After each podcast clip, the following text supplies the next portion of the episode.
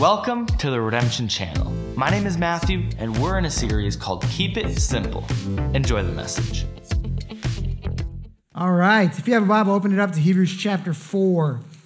Hebrews chapter 4.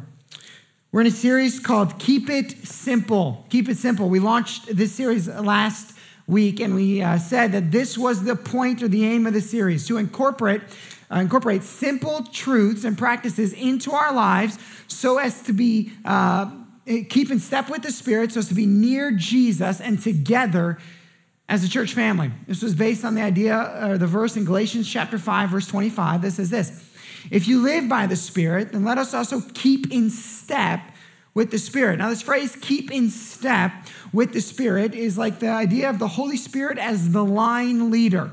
So if you remember back in elementary school, there was the line leader and you'd follow behind the line leader.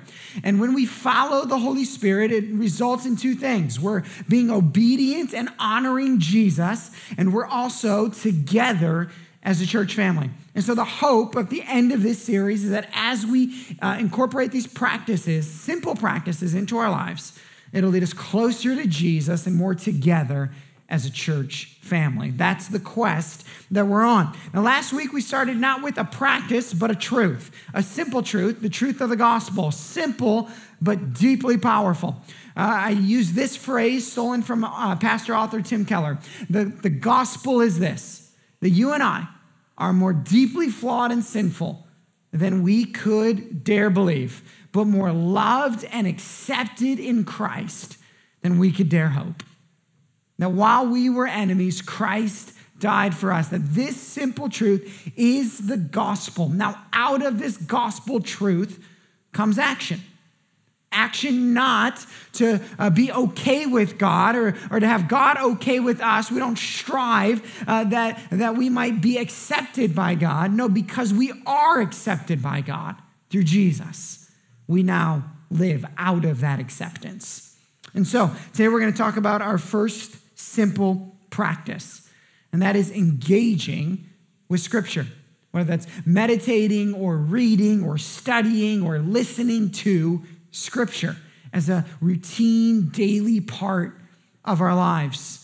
Since the beginning of your time as a Christian or just in organized religion, you've probably been told over and over read your Bible, read your Bible, read your Bible, read your Bible, read your Bible. We're told this all the time. Now, as a evangelical Christian pastor, I know that there are certain presuppositions that I have about scripture that you might not share with me as we go into this morning's discussion. If that's you, I want to say this. Don't abandon me, please. It is possible that you and I could disagree on certain things about the Bible, and you can still listen this morning. In fact, I would suggest this that even if you're all the way on the other side of the pendulum uh, compared to me on what you think about the Bible, would you at least give me 25, 30 minutes or so to talk about the book that has literally transformed human history? That billions of people would say, This book has meant so much to me. Now, for me, as I go into this talk, I know that um, what I believe about the Bible, and that is that it is the, the written word of God, that it is uh, inspired by His Holy Spirit. Um, I believe it to be literally true in many facets, and you might disagree with me in some of those. That it is as relevant today as it has ever been, and that it is God's most clear form of communication to those who follow. That's what I go into this morning's conversation believing. Now, as we begin to study this, and as I talk about reading scripture, I want to warn you again of the defense mechanisms that we talked about last week. These are our defense mechanisms when it comes to these types of practices. I brought up two. The first one is this uh, we are talking about doing, you know, keep it simple. We're going to keep it simple. Well, sometimes we use something, uh, we label something as complicated so as not to have to engage with it at all. So we look at the Bible and we say, ah, it's a, it's a big book. It's an old book. It was written over a long period of time. Who really knows if it's been preserved accurately? I don't even know where to start. I did start once, but then it got confusing and there were some weird things in there and it all just seems very complicated, so I won't do anything. Or the other side We want these practices to be simple but meaningful. We'll say, well, it's not meaningful. It's not meaningful because I grew up in a school that told me I had to read it or a household that told me I had to read it. It's not meaningful because I don't completely understand it. It's not meaningful because I'm reading it in English and it was originally written in a different language. It's not meaningful because when I do read it, nothing seems to happen. Well, I want to try and convince you of its meaning for you personally this morning. And then talk about a simple way to incorporate it into your life so that you'll be nearer to Jesus and we'll be more together as a church family. We're going to look at one primary passage this morning, Hebrews chapter 4, verse 12. Of course, Hebrews chapter 4, verse 12 comes after Hebrews chapter 4, verse 11. And in verse 11, it talks about entering into the rest. uses this term, the rest. What does it mean? It means salvation. The rest that's being referred to is this that as followers of Christ, we can rest in our salvation. It means that you and I can't do anything to earn God's favor. Doesn't matter how many times we show up, how many times we pray, how many times we give. Doesn't matter how many good deeds that we do, we will never earn our way to God. We can rest because all of the work of salvation was taken care of by Jesus on the cross. We now operate out of that rest. We're grateful for what Christ has done for us, and that now stirs us to action. Not, I act so that God will love me. I act because God already does. Now, out of that verse, we get into verse 12. This is really our primary text for the morning. It says this For the word of God, the word of God, the Rhema is the, is the term. The word of God. Now, when we see here this term, the word of God, um, commentators, scholars would, uh, would discuss on two different potential things that this might mean, um, but then also conclude that it doesn't necessarily matter which one specifically. Uh, the first word of God is the incarnate word of God, which is Jesus. We read John chapter 1, verse 1 today. In the beginning was the word, and the word is with God. That's referring specifically to Jesus. And when Jesus shows up on earth, he is the uh, word of God in the flesh. And then the other term, the word of God, what else could it mean? Well, our Bible, your Bible the one you were given to as a kid or in your first communion, the one that sits uh, in your kitchen or, or, in your living room or wherever it might be, or just takes up space uh, on your phone. That Bible, this book right here, the Word of God. Now, the Word of God is broken up into two parts the Old Testament and the New Testament. One author uh, that I read recently pointed out that that word testament is actually somewhat confusing to us. It's probably more easy for us to understand it in this way the Old Covenant and the New Covenant. Two different sections of the Bible. The Old Covenant, what we would refer to as the Old Testament, the New te- uh, Covenant, is what we would refer to as the New Testament. Written over a period of about 1,500 years, about 40 different authors, and um, uh, evangelical Christians believe to be the inspired Word of God. Now, the Old Covenant, 39 books written over a lengthy period of time broken down into five different categories the law, history, poetry, then the minor and the major prophets. And the Old Covenant tells the story of God's chosen people, the Israelites. It tells the overarching theme of his redemption story, concluding in the coming of a Savior named Jesus. I love reading the Old Covenant. I love reading the Old Covenant because it tells of God's faithfulness even when people aren't faithful to him. I love reading the Old Covenant because it reveals the nature and the character of God. I love reading the Old Covenant because the stories are fascinating and filled with really messed up people that God still uses, and that gives me hope for myself. I love reading the Old Covenant because it gives the background or the origin story of redemption.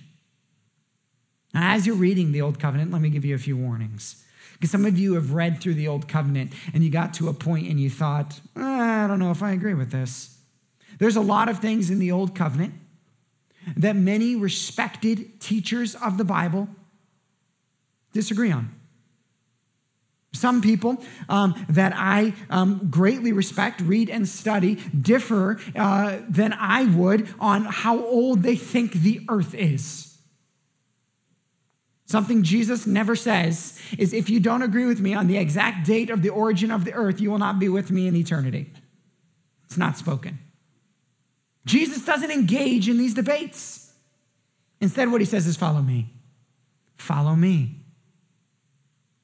You may disagree with me on some things in the old covenant. Don't let that be a hindrance to God speaking to you. Now, for me personally, I'm a literalist. I'm, I don't know if that's right or left or whatever. I'm probably pretty far on one side. You may not be there.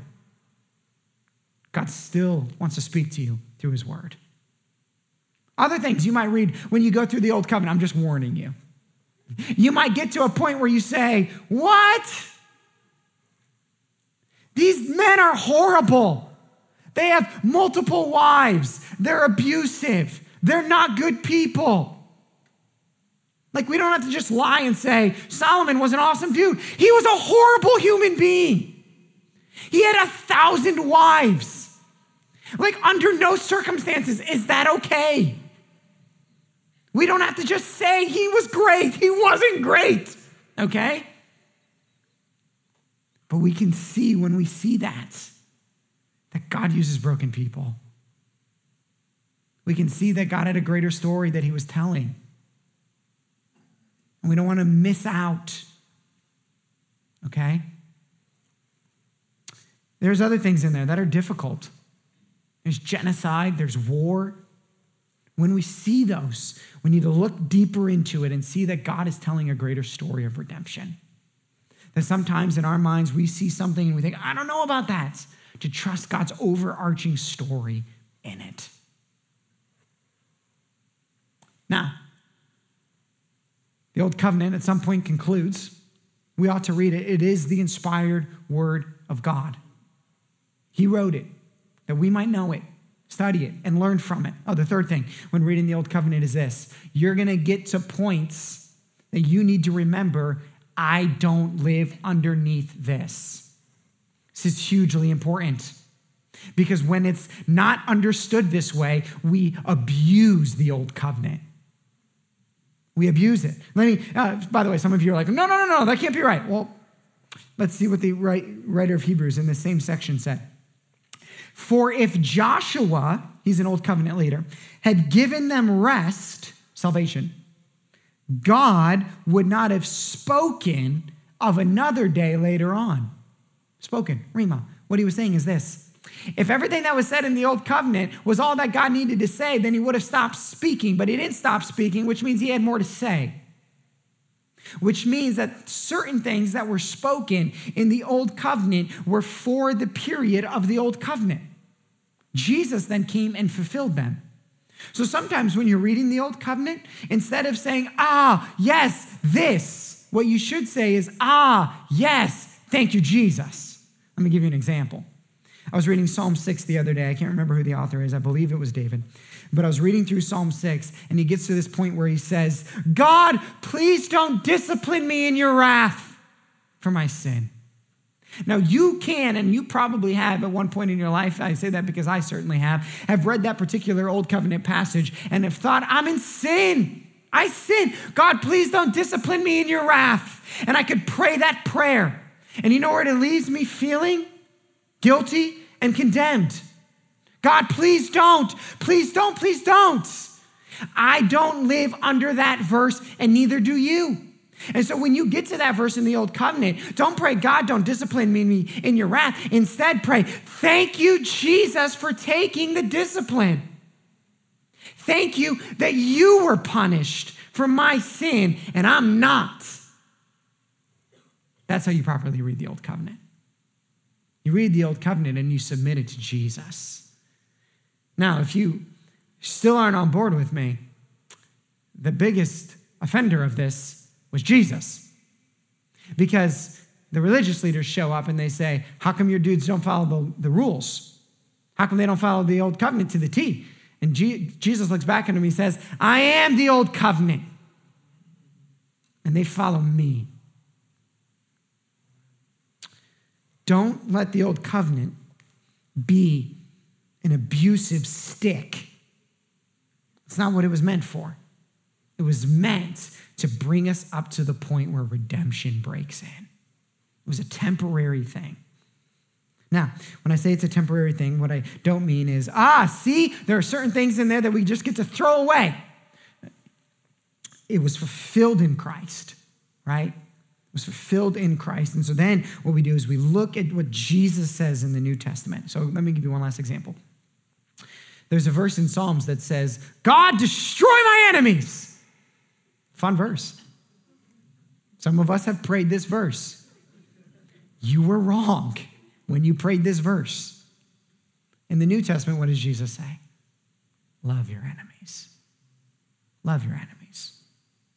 We don't get to pray, destroy your enemies.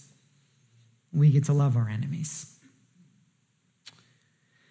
Ultimately, what the Old Covenant does, as I said, is it leaves us desperate for a Savior, desperate for grace. And then we break into the Word of God. I'm still in that part in the sermon. For the Word of God, the new covenant is also in the Word of God. And so then we break into the new covenant, written over not nearly as long of a period as the Old Covenant. 27 books instead of 39. Paul was the most prolific of the authors. And what the new covenant does is it tells the story of Jesus' life, his death, his resurrection, the coming of his Holy Spirit, how his Holy Spirit falls on those who are followers of Jesus, how they now live under grace instead of law, and how they are incorporated into Jesus' church, which we call a family because he calls it a family. This is the new covenant. It shows us how to follow Jesus, how to live in grace, and how to incorporate ourselves into a church family, and how to treat one another and the world. This is the new covenant. And this is what the rest of this verse says about both the new covenant and the old covenant. This is what this passage says. It's going to be four things that I'm going to show you this morning, right here in the passage. It says, For the word of God, the Rhema, for the word of God is four things. First, it is living. It's living. The word is thou. What that means is it's living like a human being who's alive. It's living.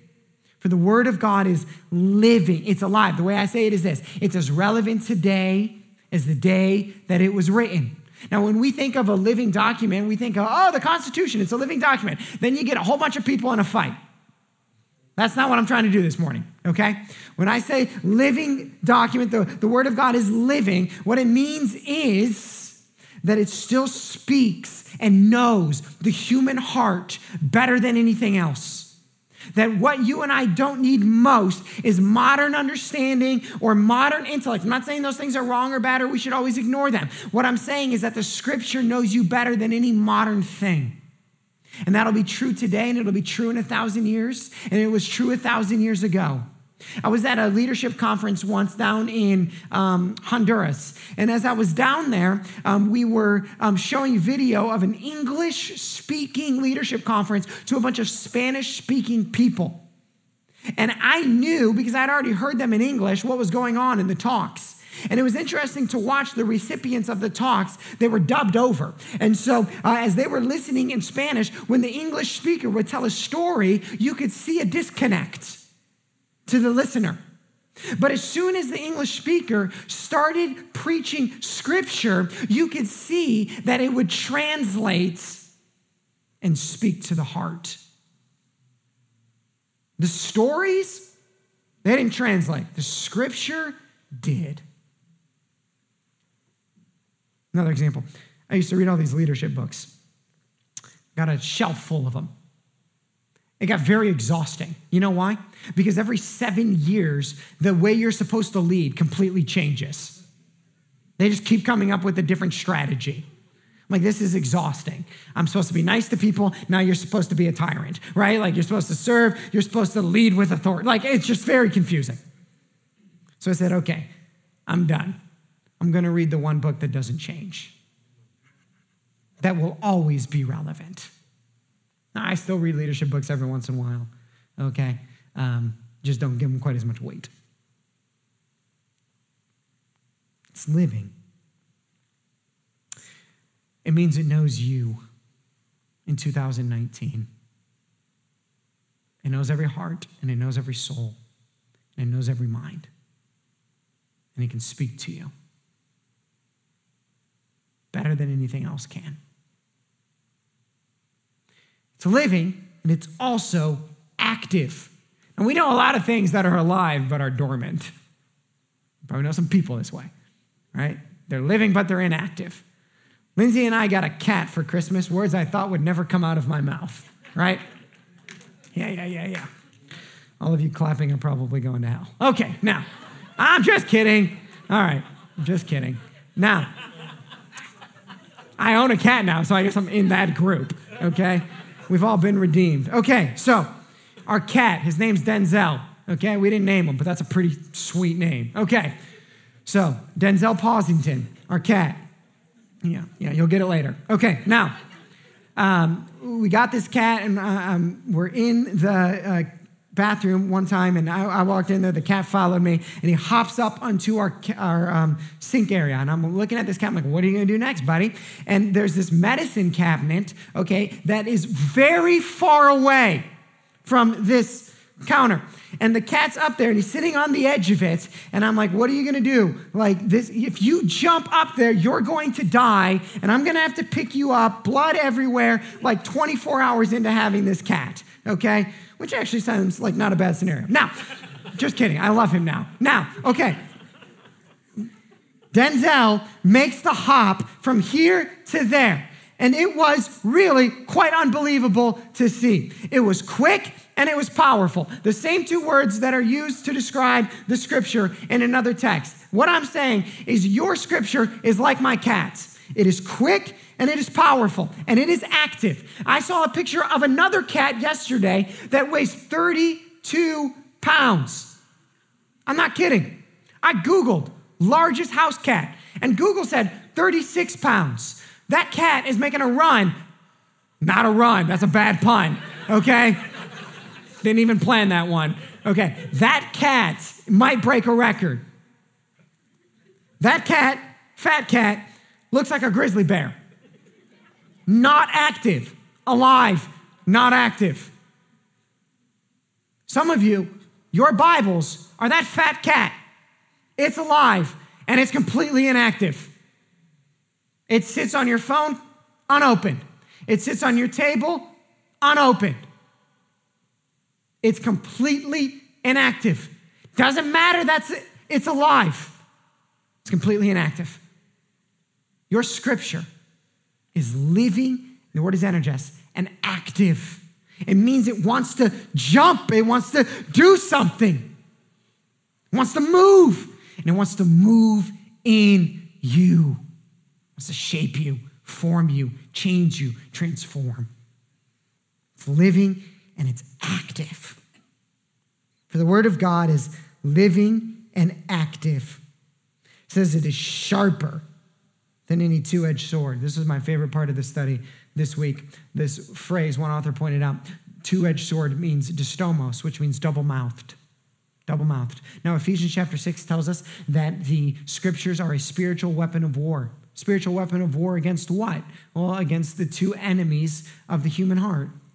What are the two enemies of the human heart, of the human soul? The first, Satan, the enemy, right? That's the first one. You know what the second one is? You, me, our sinful nature, warring against us. That's the second enemy. Said another way, sometimes we blame our sin on Satan. It ain't his fault. It might just be your sinful nature inside of you. Satan could go hide somewhere and sin would still want to come out of me. Right? The scripture, distomos, double mouthed, sharper than any two edged sword. It's a spiritual weapon of war. The phrase, though, means double mouthed.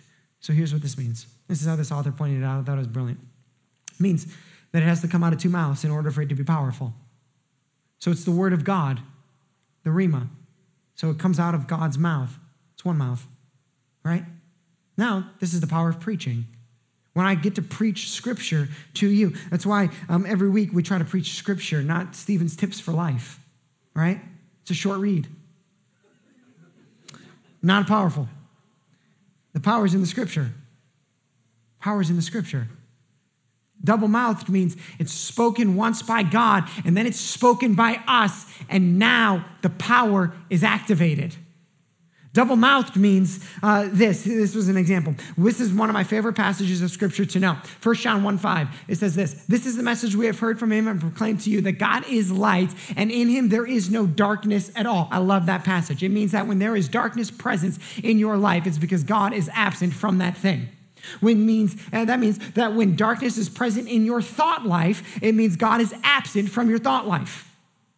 It means in those dark thoughts, they can be whatever. You know, they could be thoughts of depression, they could be thoughts of hurting yourself, they could be thoughts of loneliness, despair, greed, um, anger, jealousy, whatever they might be. Dark thoughts. You know them when you see them.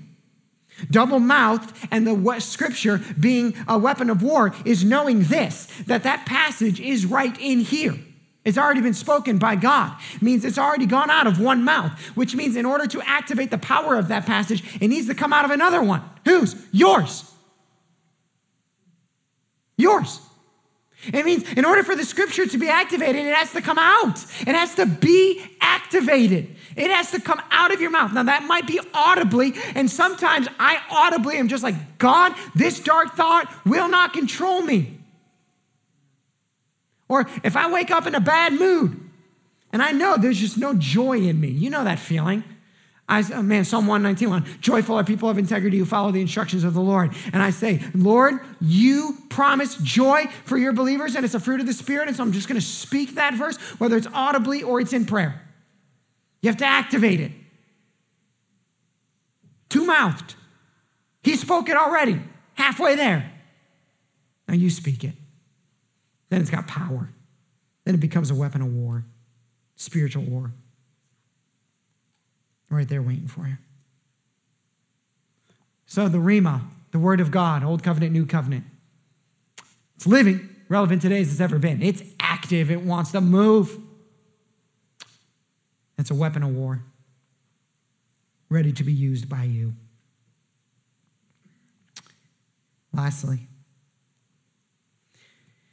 pierces the division of soul and of spirit, of joints and of marrow, and discerns the thoughts and intentions of the heart. The body, the spirit, the emotions, and the intellect. All four wrapped up in that passage. Scripture speaks to all of them. Sometimes we'll say, ah, I'm, I'm emotionally overcome. Cool, Scripture. My thought life is a mess. Scripture. My soul feels dry. Scripture. Even my body aches. Scripture. All of it found in here. It says it discerns. Another passage says judges. And I think sometimes this passage has been taught in such a way that says, uh, read scripture because it'll condemn you, it'll show you where you're wrong. And so we go, I don't want to do that. This word, what it really means is it reveals. It reveals what's going on underneath. It reveals. Uh, let me give you an example. In um, there's a story in the New Covenant where uh, some guy shows up and he starts talking to Jesus, and Jesus gives him some instructions, I guess, on uh, on what it means to follow him. And the guy says, "Cool, I got it." Anything else? And Jesus goes, "Oh yeah, yeah, just one more thing. Go sell everything you have." The guy goes, "What?" Up until that moment, he was good. Then Jesus, Rhema, if he speaks, it's the word of God, right? So Jesus speaks, and what does it do then? It reveals what was deeply in that man's heart. It revealed his greed in that case. Why is scripture powerful? Because it reveals what is underneath. It reveals if we're living by faith or fear, right? If we're driven by greed or generosity, peace or anxiety. It reveals what's underneath. Now, you might say, Well, I don't know if I agree with everything in Genesis. You might say, I don't know if I have time, or I tried that once. And I would say, You don't have time not, not to be in this. Life is too short to not let the most powerful, clear way of God communicating with you to be a part of your everyday. To allow in a simple way Scripture to have deep meaning and impact in your life. The other day, I was, uh, there's a kid at the church, guy at the church. Um, we text back and forth verses to each other, um, you know, when we're reading on our, on our, on our phones. And I texted him some verse, and then he texted me back his, you know, conspiracy theory around it. Um, has something to do with aliens. It's in Genesis. You can read it. Now, kind of. Okay. I just ruined something for somebody. Okay. Anyway, that's the point of the story. As I was texting back and forth, we were just chatting about reading the Bible. And I said to him, um, You know, I feel like God is just telling me to, to read the Bible as simply as possible and just pull out whatever hits me. And when I was texting him, his text bubble was going, and then he stopped because, you know, he was deleting something then. Then he sent me back the text that said, I was about to say the exact same thing. You know why? Because we're part of the same church and there's one Holy Spirit in our church. And so he's going to move us all in the same direction, which means this that the more of us that are reading this, the more God is uniting us as a church family. That the reason probably that division exists in a church, hear me out, is because we're not, enough of us, spending time letting God shape it out. Potentially, the, the best thing that we could do to preserve unity as a church body is for each of us individually to be daily submitting ourselves to this. Because the one Spirit will then speak to us in our own time. I think I could take this so far to say this. I would never have to get up here on a Sunday morning and cast a vision, right? That nice leadership word. Cast a vision for our church if each of us were reading because we'd already know it, because God would be speaking it to us through his spirit. I hope I've convinced you of meaningful. Let me talk to you about simple briefly. Let me talk to you about simple. Let me just tell you what I do. I'll go there because it's simple. I wake up every morning, put my watch on first because I want to maximize those calories. And I start a timer for 15 minutes. I grab my Bible, I grab my journal. I spend the first couple of minutes in that in prayer, basically saying hello to God. And then I open up the scripture and I read it. Not a long section. I'm reading the new covenant right now in the book of Acts. I underline whatever sticks out to me. I close it, I take some notes on it to help me remember it, and then I pray what I just read.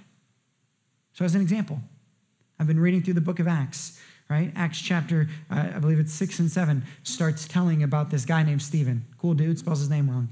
Anyway, as I'm reading through it, it says five things about Stephen. It says he was full of faith, full of power, full of grace, full of the Holy Spirit, and full of wisdom. And, you know, the, he was full of, it just kept sticking out to me. So I underlined those five words. I closed my journal. I thought, well, I want to be full of those things. That sounds awesome. This is very simple. I mean, it was easy reading. So then I pulled out my phone. I found five songs that one song that corresponded with each one of those things, and I just prayed as I worshiped to those songs. This was very simple and deeply meaningful. You can do this. I would encourage you to start in the new covenant. Start in Mark or John, one of the Gospels. Unless you really like Christmas, then start in Matthew or Luke. Okay? Don't read all four of them. Read one of them and then jump to the book of Acts. All right? You can go back and hit the other three later. It's the same stories. After you read the first one of the Gospels, hop to the book of Acts and just start working your way through it. Okay? Someday you're going to get to Revelation, you're going to get super confused and send me a Facebook message. We'll deal with that then. Okay? And as you do, let God speak. Is it simple? Yeah, it really is. And some of you might be out there already dismissing it, which means I'm just saying, you must be way more spiritually mature than I am. Because I know I couldn't live without this practice. It is deeply simple and deeply meaningful. some of the lowest moments of my life, I can remember opening up scripture and almost like clinging to it and knowing and praying God, if you say it, it must be true.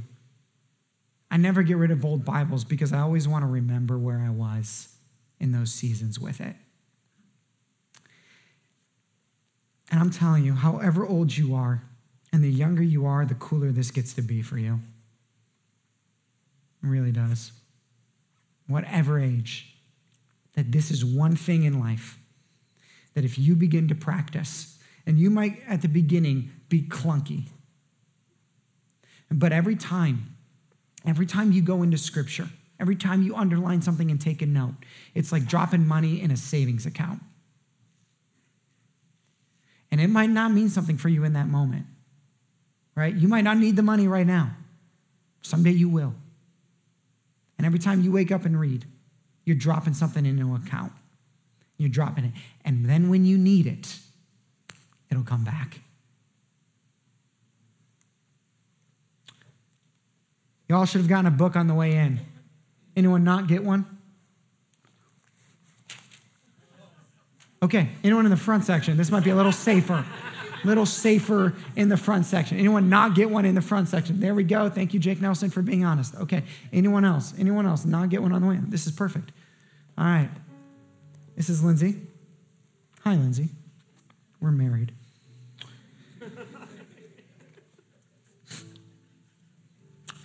For now. Yeah, I'm kidding. Forever, right? Yeah. Um, we're going to practice. We're going to practice. Um, open up to the contents page.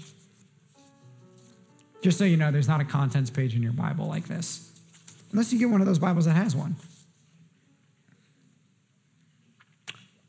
Look at the categories. This is yours to keep, by the way, of course. Find the category, flip to the page, and practice. Everyone, you got two minutes. Yes.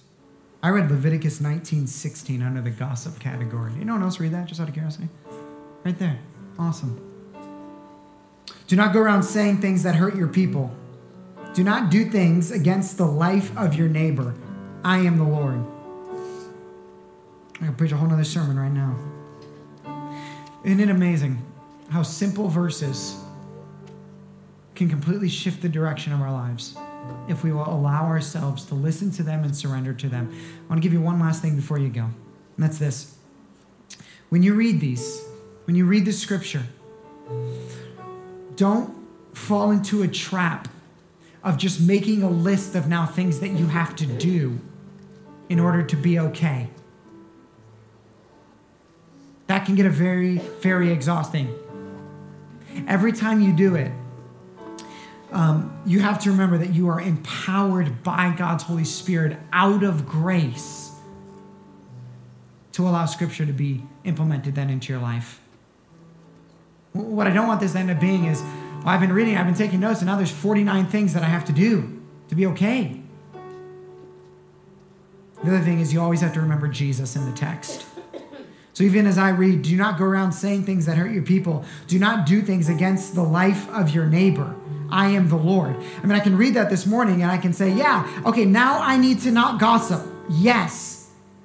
But where does the power to not gossip come from? It comes from remembering that when Jesus had every right to turn against me, he didn't do anything to hurt me, he did everything to help me. And so you bow and submit every passage of Scripture to Jesus. Simple, meaningful.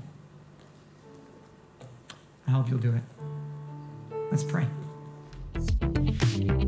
Thanks for watching this video. We hope you'll join us for one of our services on Sunday at 9 or 10:30 a.m. in the Levis Commons movie theater. Now with the new year come new things. So, if you want to find out more about our church, visit us at our new web address, experienceredemption.com. Have a great week.